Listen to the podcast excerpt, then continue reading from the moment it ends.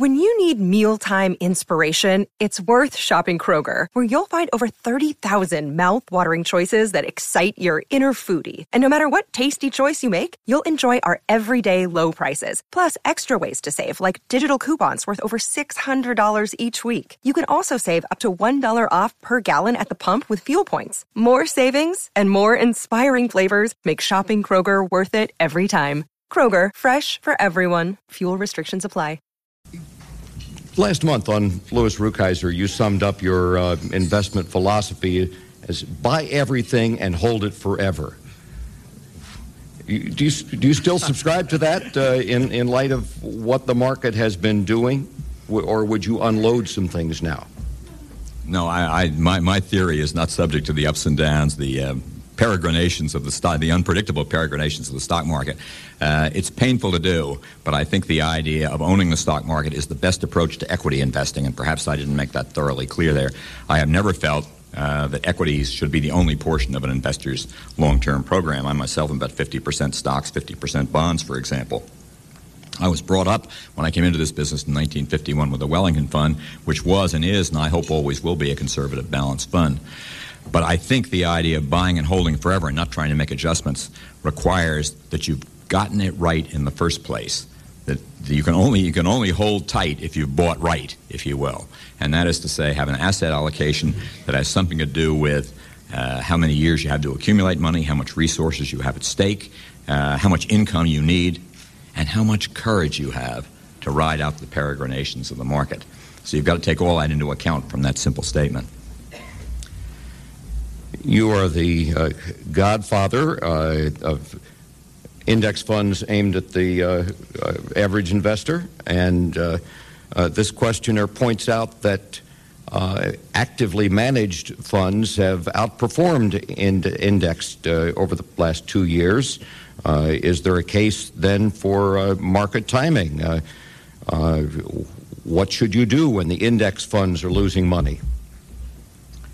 Well, as uh, my friend Jim Glassman quoted me in his op ed piece in the Wall Street Journal yesterday, I, it's a quote I don't even remember where I made, but it said, um, I don't know anybody who has ever been successful in uh, timing the market. I don't even know anybody who knows anybody who has ever been successful in timing the market.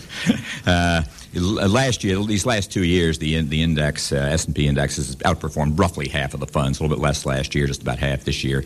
I don't regard that as a significant long term sign at all. Uh, first of all, the number of funds is not a relevant statistic. We use it because it's convenient.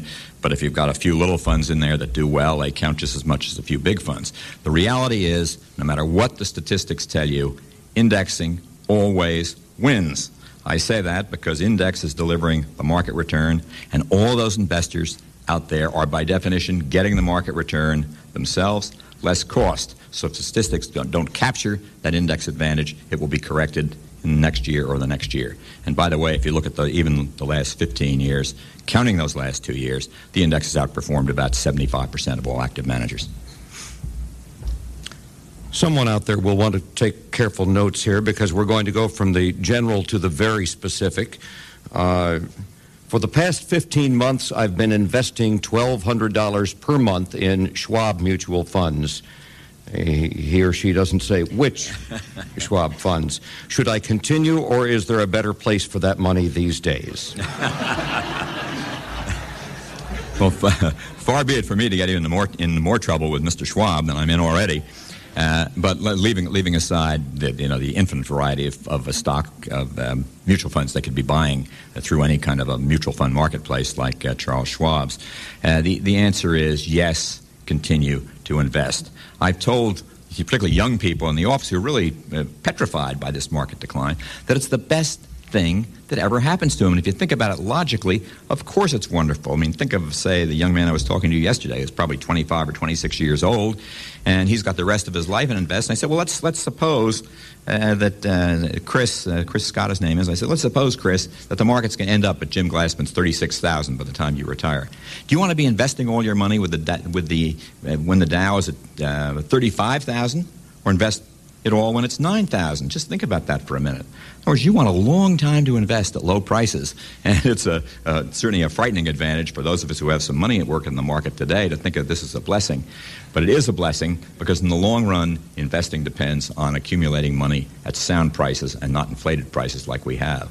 I also think the general economy and the financial markets are well served by a return to reality when you leave reality and depart from the laws of gravity, uh, there's nothing but bad things that can happen, and the higher you fly, the more you fall. We flew quite high enough, and I think it's a blessing, maybe a blessing in heavy disguise, a blessing that we've come back a little bit toward the ground.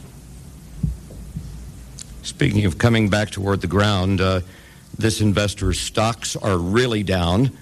Dr. Koop, just for feet. Is that Quigley Pharmaceuticals? Uh, Cisco, Lucent Technologies. Should I sell? Uh, I haven't heard a list like that. Um, he even makes those tech funds I told you about seem like heroes. Uh, I don't have any comment on those individual stocks. I mean, they, they are hugely depressed. I think Dr. Koop, I read the other day, is in danger, the, the stock is in danger of becoming delisted. I think it's sold up in the mid 30s, $30 is and now is something like 19 cents. You know, it wasn't a, it wasn't a good turn, and uh, it's very painful for people, for speculators, or people that greed overwhelm their good judgment to get hurt. But uh, will they bounce back? I mean, I guess the answer to that group of, of, stocks, without knowing much about Quigley's Pharmaceutical and being very nervous about Dr. Koop, is you know companies like Lucent will come back. Uh, in time. I don't think there's much question about that. But to own a handful of individual stocks, I don't think is sound investing. And to obviously jump on the bandwagon at a silly time is, um, you know, I feel very, very sorry for the investor, but uh, I don't know how to help him now, him or her.